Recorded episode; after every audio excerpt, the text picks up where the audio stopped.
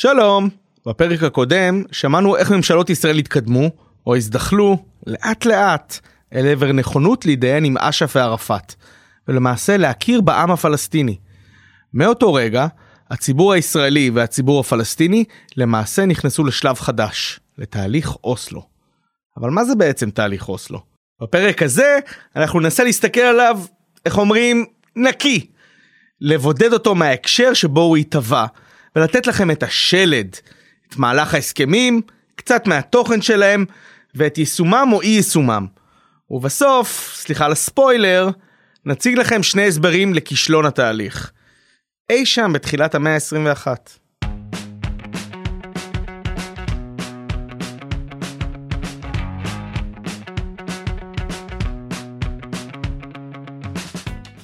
ברוכים הבאים להסכת אוסלו, הפודקאסט שעושה ניתוח לב פתוח לתהליך השלום.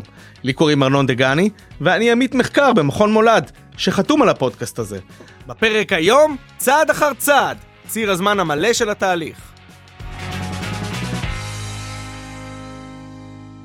מה לא תשמעו היום?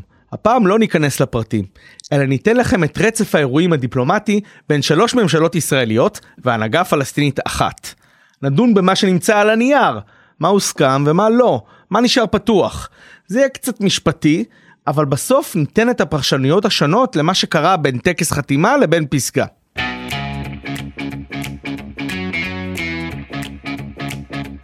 אז רק תזכורת קצרה, בפרק הקודם סיפרנו לכם על חלופת המכתבים מספטמבר 93 בין יאסר ערפאת ליצחק רבין, שלמעשה כללה שורה של הצהרות פלסטיניות.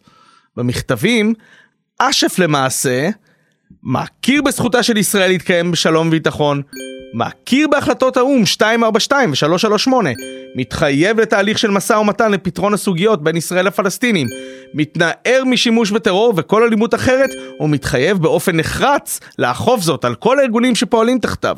ו... מתחייב שכל הסעיפים באמנה הלאומית הפלסטינית שסותרים את ההתחייבויות הנ"ל אינם תקפים. הוא מבטיח לבטלם באופן מוחלט עם כינוס הוועידה הלאומית הפלסטינית. מלא סעיפים, אה? אוקיי. ואז רבין שולח מכתב, ובו הוא מכיר באש"ף כנציג הלגיטימי היחידי של העם הפלסטיני. מכתב יותר צונן מזה של ערפאת, אבל גם הוא בעל משמעות היסטורית. ובינתיים, מאחורי הקלעים, הולך ונרקם הסכם אוסלו, או הסכם אוסלו א'. סעיפי ההסכם יצרו מתווה שאמור היה להוביל לעבר הסכם הקבע. שמו הרשמי של אוסלו א' היה הצהרת העקרונות בדברי הסדר ביניים של ממשל עצמי, שם קליט לכל הדעות. ממשל עצמי. בואו נדבר על המושג הזה רגע. את שורשי הרעיון של ממשל עצמי אפשר למצוא בהסכמי קמפ דיוויד בין ישראל ומצרים, שבהם באופן תמוה המצרים והישראלים בתיווך אמריקאי ניהלו משא ומתן על עתיד השטחים והמעמד של הפלסטינים בתוכם. ושם, בהסכמים, נקבעה נוסחה שתשוחזר בהסכמי אוסלו, הקמתו של ממשל עצמי פלסטיני, היערכות מחדש של צה"ל למחוץ האזורים תחת הממשל העצמי, וכניסה לתקופת מעבר. שבמהלכה יתקיים משא ומתן על הסכם קבע. משא ומתן שצריך להסתיים תוך חמש שנים מיום ההיערכות המחודשת של צה"ל. אבל לא סתם אנחנו אומרים הסכמי אוסלו, ברבים, ולא הסכם אוסלו. היו רבים. מי שחי בתקופה בטח זוכר עוד ועוד משאים ומתנים, מעמדי חתימות, הסכמי ביניים. תקופת מעבר שבה שני הצדדים נכנסו לפרטים הקטנים, שההסכם הראשון, הצהרת העקרונות, לא נכנס אליהם. השלב הבא היה פיילוט ליישום הקמת הממשל העצמי ונסיגת צה"ל. הפיילוט נערך בעזה ויריחו, ונחתם בהסכם קהיר במעמד הנשיא המצרי חוסני מובארק. היה שם אירוע מביך, שערפאת סירב לחתום על המפות שבהן סומן האזור שצה"ל יפנה ביריחו. ורק אחרי כל מיני שידולים ודקות ארוכות של המתנה, ערפאת נאות לחתום. על זה רבין אמר בנאום קצר מיד אחר כך, ובנימה מבודחת, שזהו רק קצה הקרחון של חוסר ההסכמה שילווה את התהליך. ותכלס, הוא צדק.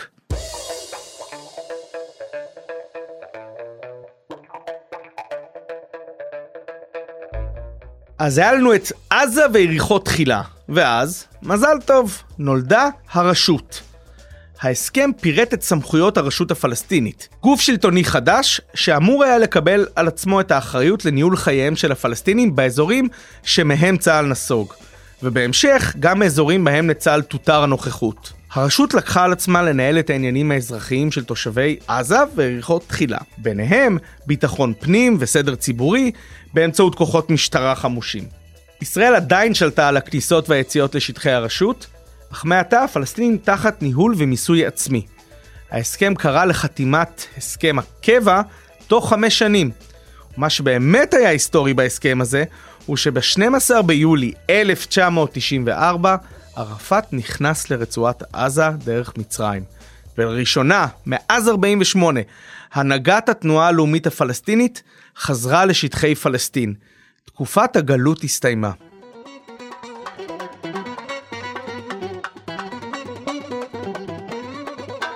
המבוגרים שביניכם אולי זוכרים את הצילומים מהתקופה. רצועת עזה הייתה בחגיגות, וברחוב הפלסטיני פשטה אופטימיות. דגלי ישראל הורדו, והונפו דגלי הרשות, שהם דגלי אש"ף, ואולי גם דגלי פלסטין. בהמשך, הדגלים הללו הונפו בערים נוספות בעקבות הסכמים נוספים, שהחשוב מביניהם נחתם בספטמבר 95, הסכם אוסלו ב'. בהסכם הזה, ישראל התחייבה, אחרי שנסוגה מיריחו, לסגת מעוד ערים בגדה המערבית, שכם, ג'נין, רמאללה, קלקיליה וחברון, ולתת את המפתחות לרשות הפלסטינית. עד אותו רגע, שרי הרשות הפלסטינית מונו על ידי ערפאת, בכפוף לאישור ישראלי. באוסלו ב' סוכם על נהלי בחירות למועצה המחוקקת של הרשות. זה גם ההסכם שהביא לנו את אזורי A, B ו-C. קבלו מדריך מקוצר! שטח A בניהול ביטחוני ואזרחי של הרשות, שטח B תחת ניהול אזרחי פלסטיני וביטחוני ישראלי, ושטח C תחת ניהול מלא של ישראל. כל ההתנחלויות נותרו בשטח C, וכן מעט פלסטינים.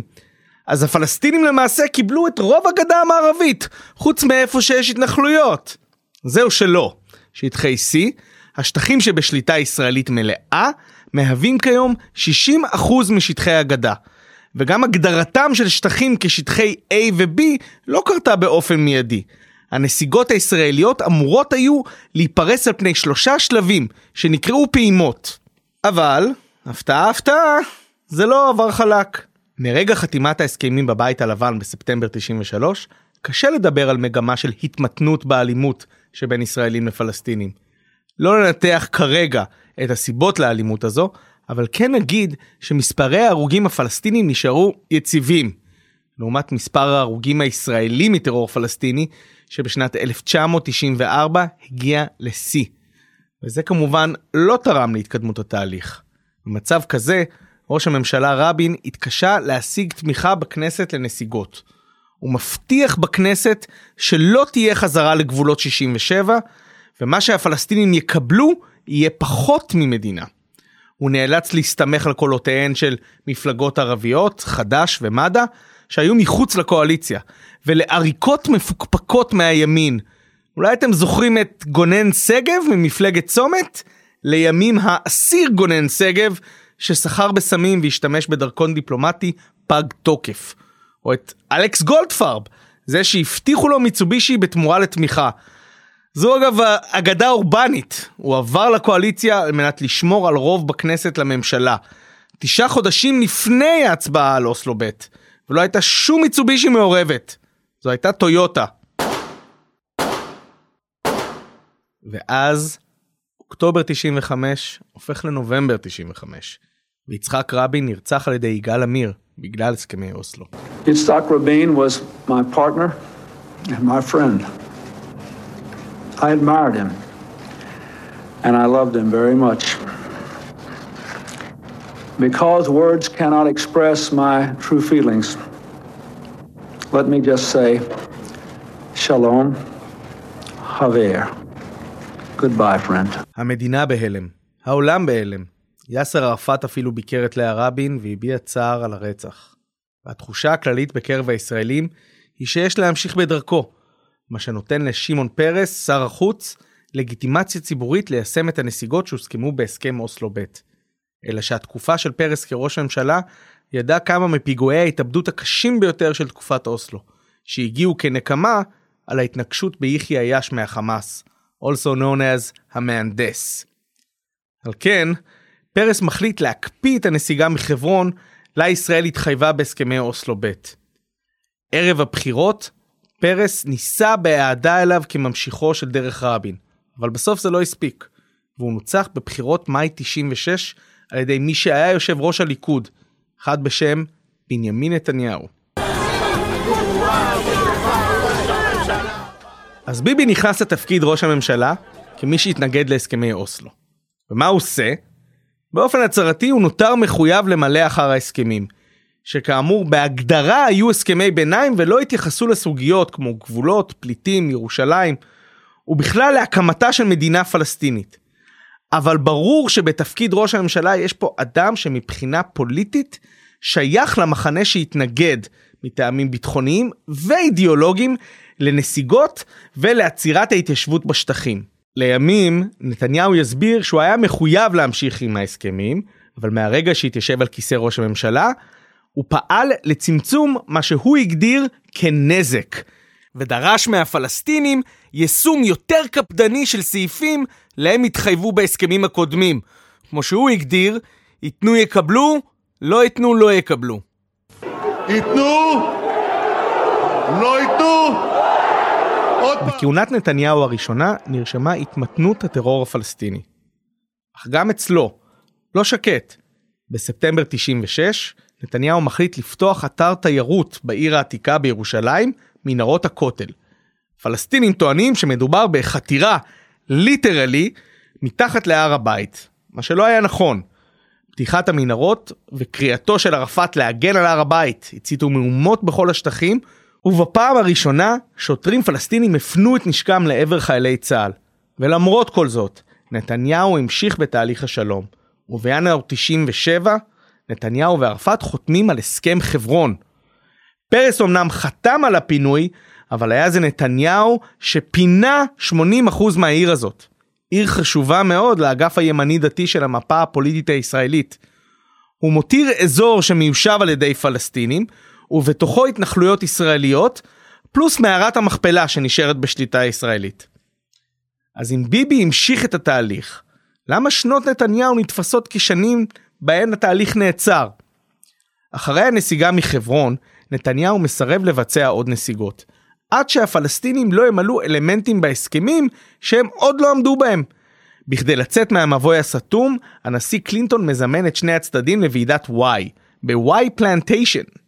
באוקטובר 98, קלינטון נחוש לקדם את יישום הסכמי הביניים והמשך הנסיגות הישראליות, להן היא מחויבת מתוקף אותו הסכם אוסלו ב'. נתניהו לעומת זאת מעוניין ליישם כמה שפחות נסיגות. המשא ומתן היה קשה ושני הצדדים כמעט פוצצו אותו, אבל בסוף נחתם הסכם כאשר השלב הראשון הישראלי היה העברה של כ-13% משטחי הגדה מסטטוס C לסטטוס B. מהפלסטינים נדרש להילחם באופן נחוש יותר בארגוני הטרור בשטחי הרשות, ולשנות סעיפים באמנה הלאומית הפלסטינית שסתרו את רוח הסכמי אוסלו ושללו את קיומה של מדינת ישראל. אז אפשר להגיד שבכל זאת נתניהו קידם את התהליך? אה, חלקית. כי אחרי הנסיגה הראשונית, ישראל טענה שהרשות לא עושה מספיק כדי להפסיק את ההסתה נגד ישראל, ולא אוספת נשק מארגוני הטרור, ולכן לא יהיו עוד נסיגות. מה גם שהחתימה בהסכם וואי ערערה את הקואליציה של נתניהו. היו כמה פרישות, ובסוף הממשלה נפלה. שאכן זהו שחר של יום חדש. מאי 99, נתניהו מפסיד בבחירות ישירות לאהוד ברק. ראש הממשלה הרביעי והאחרון של עידן אוסלו. כן, ברק, שהבטיח חזרה לדרכו של רבין, לא ממהר להידבר עם הפלסטינים. הוא מנסה להראות שישראל בכלל לא לחוצה לפתור את הסכסוך איתם, וקודם עסוקה בהידברות עם ממשלת סוריה. רק לאחר שהתהליך עם הסורים עולה על סרטון, מכנס הנשיא קלינטון ועידה בקמפ דיוויד, אותו מקום היסטורי שבו נחתמו הסכמי השלום עם מצרים, מתוך מחשבה שהמקום אולי יביא מזל. מטרת הוועידה הייתה לדון בהסכם הסופי שהדדליין הראשוני שהוסכם עליו היה כחמש שנים לאחר החתימה על אוסלו ב'. הוועידה נפתחה ב-11 ביולי 2000 ונסגרה אחרי שבועיים. הפרק הראשון של ההסכת נפתח עם פלשבק, זוכרים? סצנת פתיחת השיחות בין אהוד ברק לערפאת. שניהם מתגופפים ברוח טובה מי ייכנס ראשון לחדר הדיונים. ואנחנו יודעים איך זה נגמר. הוועידה לא הצליחה להגיע להסכם.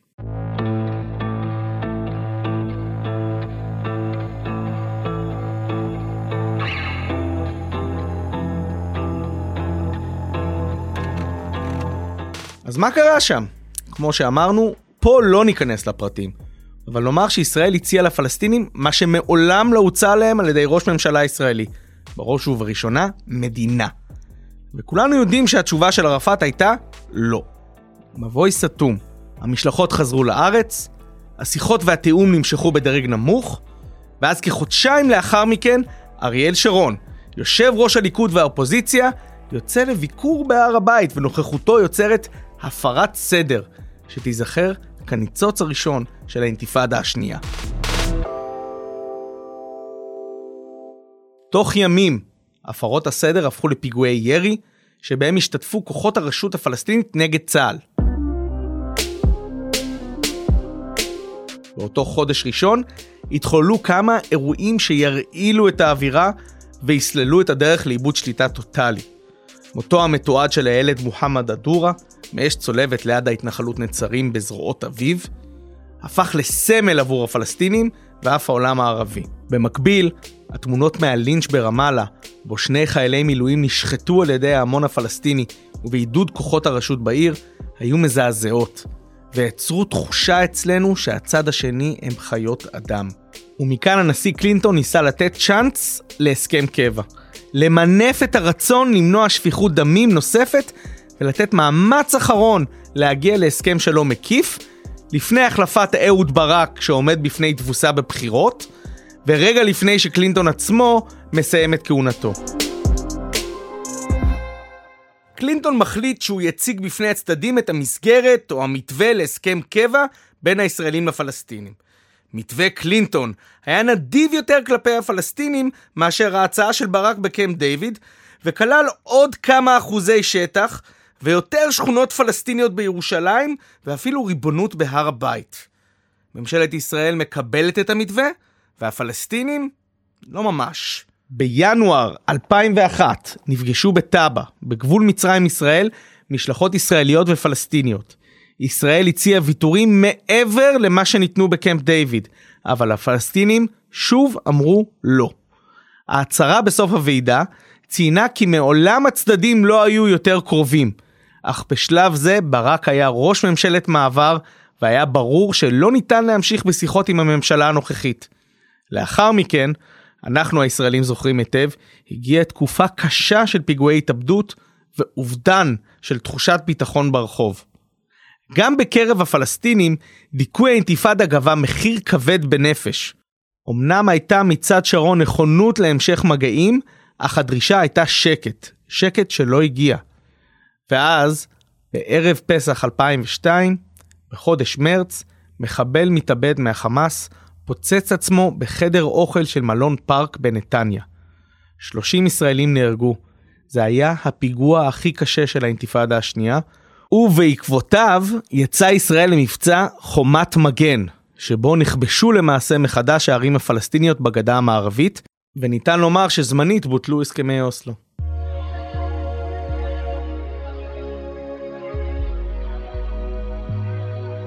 צה"ל חזר לערים הפלסטיניות, אותן פינה בשנת 95-96. זו נקודה טובה לעצור, ולהגיד שהניסוי הזה ששמו אוסלו כשל. אולי לא סופית, אולי ההישגים לא נמחו לחלוטין, אבל אפשר לומר שישנה כאן נקודת שפל. תהליך שלום שמגיע למלחמה ואלפי הרוגים, אזרחים ולוחמים, ניתן לומר שכשל.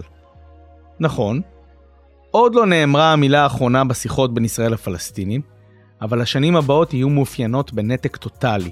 לצד פה ושם ניסיונות כושלים להתניע מחדש משא ומתן להסכם קבע. בעתיד עוד ישנה את הסתלקותו של ערפאת, ההתנתקות, השתלטות החמאס על הרצועה, תהליך אנפוליס, תחילת כהונתו השנייה של בנימין נתניהו, נשיאותו הפרווה של אובמה, ולאחר מכן עלייתו של ממשל טראמפ.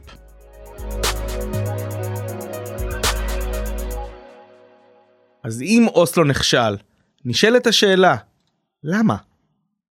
זו שאלה קשה, שאין לה ממש תשובה טובה. כלומר, בתהליך כה סבוך שכולל בני אדם, יצורים סבוכים לכל הדעות, ואלפי משתנים, וגם מקריות, צריך לגשת לשאלה הזאת בצניעות.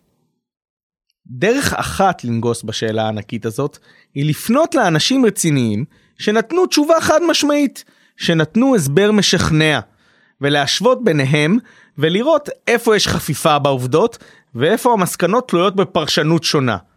ראשון אפשר להביא את אפרים קרש. קרש הוא היסטוריון ואיש מדע המדינה שמתמחה במזרח התיכון וכתב רבות על כתיבת ההיסטוריה של הסכסוך הישראלי פלסטיני. עמדותיו של קרש נחשבות בקהילה האקדמית ימניות. כולם מסכימים שהוא מכיר טוב את ההיסטוריה של האזור ושהוא בעל דעה מוסמך ואף הגון. איש שלימד במיטב האוניברסיטאות בעולם וכיום הוא בעל משרה כפולה בקינגס קולג' היוקרתי בלונדון וראש מרכז בגין סאדאת באוניברסיטת בר אילן. מבחינת קרש ישנו אשם אחד עיקרי בכישלון הסכמי אוסלו וזה יאסר ערפאת. במאמר מדוע תהליך אוסלו נידון לכישלון המילה שהוא משתמש בה באנגלית היא doomed. קרש תולה את האחריות לחלוטין על ערפאת. מבחינתו של קרש, הסכם אוסלו היה חלק מתוכנית 11 הנקודות של אש"ף משנת 74. תוכנית להקמתה של מדינה פלסטינית חילונית מהירדן לים, שהשלב הראשון שלה היה מדינה פלסטינית בתחומי השטחים. כלומר לפי קרש, יהיו מה שיהיו הכשלים הישראלים בניהול המשא ומתן, הייתה בעיה עקרונית, והיא שערפאת, בליבו, לא היה מוכן להכיר בקיומה של ישראל, ומבחינתו ההסכמים היו אמצעי לקניית זמן, לשיפור עמדות וזריעת חול בעיני הישראלים. קרש מציין את העובדה שערפאת אפילו לא הוריד את מדי הצבא שלו בטקס פרס הנובל לשלום שהוענק לו יחד עם רבין ופרס. וזאת הייתה הוכחה מבחינתו לכוונותיו הלוחמניות. ראיה נוספת הייתה העובדה שבתקופת אוסלו הביטחון האישי הישראלי התערער. המספרים לטענתו לא משקרים. בשנתיים וחצי מאז חתימת הסכם העקרונות ועד נפילת ממשלת העבודה נהרגו 210 ישראלים, כמעט פי שלושה מממוצע ההרוגים בפעולות איבה ב-26 השנים הקודמות. האם ערפאת היה אחראי באופן ישיר על הפעולות האלה? קרש מודה שרוב הפיגועים של שנות ה-90 היו פעולות של ארגון החמאס. אבל יחד עם זאת, לפי קרש, ערפאת נתן את הסכמתו שבשתיקה, וגם לעיתים עמד בעצמו מאחורי הפיגועים. ובגל הטרור של האינתיפאדה השנייה, ערפאת כבר שחרר כל רסן.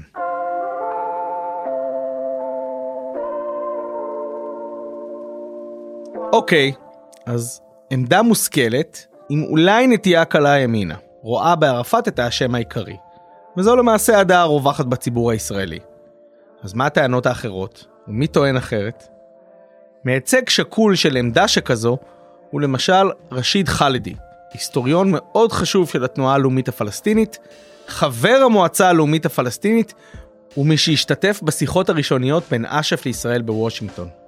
חאלדי הוא קצת כמו קרש, רק הפוך. הוא אומר שהישראלים הונעו מתוך שאיפה לא לאפשר לפלסטינים להקים מדינה ולשלוט באופן מיטבי בכל שטחי ארץ ישראל. מבחינת חלדי, זהו העיקרון הציוני הבסיסי. יש לו גם ביקורת על הפלסטינים, אבל בגדול, רק על זה שערפאת לא שם לב שהוא נכנס לתהליך שנווט על ידי הישראלים והאמריקאים, וכל תכליתו של התהליך הייתה מניעתה של הקמת מדינה. מבחינתו של חאלידי, ערפאת מיהר לוותר על הקלף הבודד ברשותו, והוא ההכרה בישראל וההתחייבות להפסקת המאבק החמוש. הישראלים למעשה קיבלו את כל מה שרצו מאש"ף, ובתמורה רק הכירו בו, אבל לא התחייבו לדבר, לא לנסיגה ובטח לא למדינה. למעשה, לפי חאלדי, מבחינת הישראלים, הסכם אוסלו בכלל לא נכשל. הוא השיג עבור ישראל בדיוק מה שרצתה מלכתחילה, ריבונות על כל השטחים והתערבות מינימלית בחיי היום-יום של הפלסטינים. רק לסכם, ולא, אתם לא מבולבלים. שתי הדעות אומרות אותו דבר, רק הפוך. במילים פשוטות, הצד השני לא ניגש לעניין בתום לב. ואם קרש מייצג עמדה שתולה את האחריות לכישלון על הפלסטינים, כי מלכתחילה היו נגד קיומה של מדינת ישראל, וחלדי מתאר את תהליך אוסלו כמלכודת שהישראלים והאמריקאים טמנו לערפאת, אז מי מבין השניים צודק יותר? אם אחד מהם, קרש או חלידי, היה צודק, אז הפודקאסט היה נגמר כאן. כי לכאורה, כל צד נכנס לתהליך מתוך רצון שהוא ייכשל, והוא אכן נכשל, אז אין הרבה מה לחקור פה. אבל מבלי כרגע להיכנס לראיות שמביאים שני החוקרים, הטענות שלהן לא עוברות מבחן בסיסי של היגיון. אל תתלו אותי, נכון, אלו האשמות כבדות נגד מי שלפני רגע הצגנו כשני חוקרים רציניים, איך יכול להיות שהם טועים כל כך בגדול?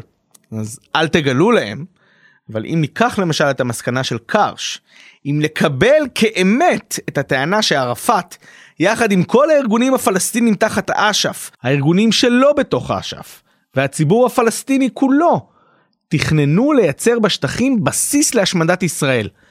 אנחנו צריכים לקבל מציאות שבה לאש"ף יש מצד אחד אג'נדה גלויה, מזויפת, להגיע להסכם עם ישראל, ולצד זה, ומתחת לזה בעצם, אג'נדה פנימית, אמיתית, סודית, להשמיד אותה.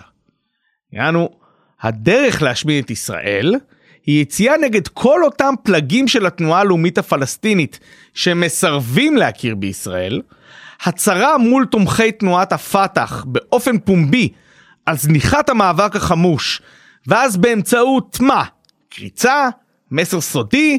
לצפות שכולם יבינו שיש לחכות לשעת כושר לשבירת ההצהרות ויציאה למלחמת השמדה נגד ישראל? קצת לא סביר. חכו, יש עוד. חלק מהתוכנית הזדונית של ערפאת, אם אנחנו זורמים עם התיאוריה, זה לפתוח במתקפות טרור עוד בתקופת המשא ומתן, לפני שמוקמת המדינה הפלסטינית, ועל ידי כך להחריב את הסיכוי להמשך ויתורים ישראלים ויצירתה של אותה מדינה. אבל הנה השלב הבאמת מופלא.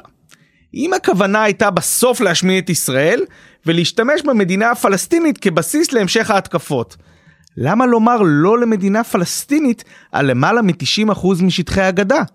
לא נשמע הכי סביר, נכון? ומה לגבי חלידי? האם ישראל בכלל הייתה מעוניינת לאפשר לפלסטינים משהו מעבר לשלטון עצמי? על פניו, אפשר לקבל את הגישה של חלידי כנכונה, כי המציאות הנוכחית של ימינו היא שישראל שולטת בשטחים באופן עקיף, ממשיכה להתנחל, והפלסטינים מנהלים לעצמם את החיים מבלי שישראל תצטרך לשאת באחריות ובעלויות. בגדה, הרשות הפלסטינית מסייעת לישראל לסכל טרור, וברצועת עזה, בין ישראל והחמאס, ישנם הסכמים שלעיתים צריך קצת אלימות הדדית בכדי לבסס את הסטטוס קוו. העמדה של חלדי גם נשענת על נאום שנשא רבין. אותו רבין, שהיום נחשב סמל למתינות מדינית, נשא חודש לפני שנרצח נאום שבו בפירוש אמר שבחזונו הפלסטינים יזכו בישות פוליטית שהיא פחות ממדינה. כלומר, ישנן הוכחות די ברורות שהכוונות הראשוניות של ישראל היו אוטונומיה, לא מדינה. ומבחן התוצאה מעיד על הכוונות הראשוניות. לפי חלדי, האוטונומיה שהגה בגין בימי קמפ דיוויד עם מצרים, דה פקטו הוגשמה. עד פה הכל נכון. אבל העובדה היא שבפסגת ערפאת ברק בקמפ דיוויד, ואז בטאבה, כן הוצאה מדינה. כלומר התהליך אכן הוביל לכך שישראל תציע מדינה. ומעבר לזה, ידוע לנו גם שישנו מחנה ישראלי משמעותי שמאוד תומך במדינה פלסטינית, אך איננו נמצא בעמדה של כוח. אין לדעת מה בליבו של כל מנהיג, לא רבין ולא ערפאת, אבל אם ישנה כוונה ישראלית כנה לפתרון שתי המדינות, גם אם היא בשוליים, ניתן היה להניח שאם הסכמי אוסלו היו מתקדמים באופן חלק יותר, הן היו נהפכות לקונצנזוס. וזה לא קרה בגלל נסיבות, לא בגלל חוסר כנות. במילים אחרות, כל ישראלי שמאזין לנו ומעוניין בהקמתה של מדינה פלסטינית עצמאית, מוכיח שישנה היתכנות פוטנציאלית לפתרון שתי המדינות, שאם הנסיבות היו אחרות, הוא היה מתממש.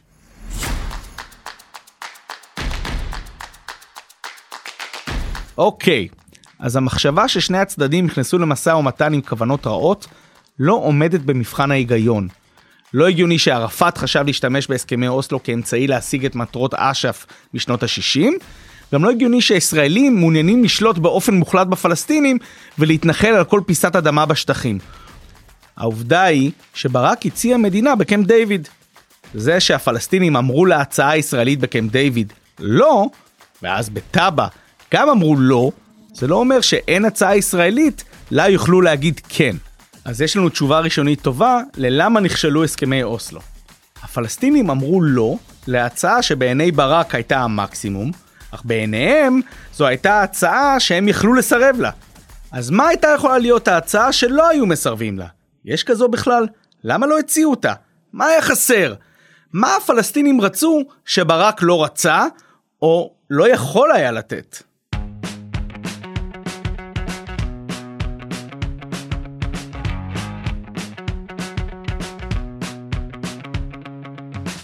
עד כאן הפרק הרביעי של הסכת אוסלו, מבית מכון מולד, בהפקת שמע, פודקאסטים ויצירות סאונד.